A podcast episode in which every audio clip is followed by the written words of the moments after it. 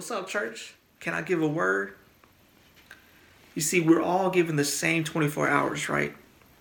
But what we choose to do with it could be the difference on how we get through it. And I want to drop some knowledge that Paul gives us. You see, in Colossians chapter 4, he says some fiery things. Check it out. Verse 2 it says, Devote yourself to prayer with an alert mind and a thankful heart. Pray for us too that God will give us many opportunities to speak about his mysterious plan concerning Christ. That is why I am here in chains. Pray that I'll proclaim this message as clearly as I should. Live wisely among those who are not believers and make the most of every opportunity. Let your conversation be gracious and attractive so that you will have the right response for everyone. How many of us always feel like we ain't got the right response that our situations got us all off balance and we're just a hot mess. That's all of us, right? But when we devote ourselves to prayer, some things start to change. You see, our mind begins to get renewed to the point that we'll be able to notice God's hand on our life. And because of that, we will develop an attitude of thankfulness, right? We'll be like, man, God has been so good to me. And then we'll have an attitude like Paul. Paul was in chains for preaching the word of God. But what was his focus? It wasn't to be free. His focus was to continue to do God's will. And see, when we stay devoted in prayer, we would have our mind shift that our situation, no matter what's going on, we would still be looking to do God's will. And because of that, we'll be able to remember there's others still going through like us. We'll be able to lift them up. And on top of that, we would be God, given God's wisdom to handle ourselves in situations when we are the only believer around. We would have that wisdom.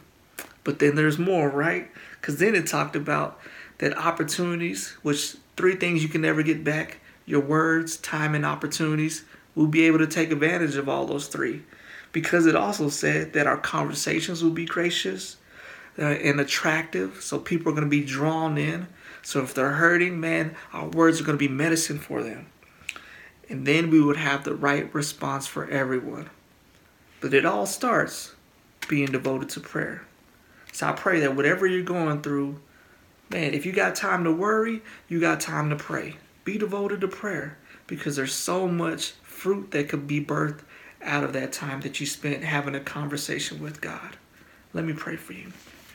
Father, I just thank you um, that you desire to spend time with us, Lord. And I just pray that we would have that same hunger and that same desire to have a seat, to sit down, to not only share the things that we feel on our hearts and our minds, but sit back and have an ear that is able to listen to the wisdom that you want to give us, to the strength that you want to give us, to the love and the comfort that you want to give us, and the things that we're going through.